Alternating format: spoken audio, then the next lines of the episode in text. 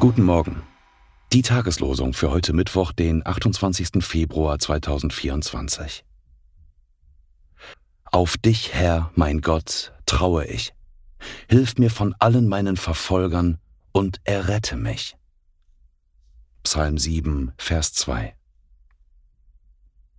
Wenn sie euch vor Gericht stellen, dann sorgt euch nicht darum, wie oder was ihr reden sollt, denn es wird euch in jener Stunde gegeben werden, was ihr reden sollt.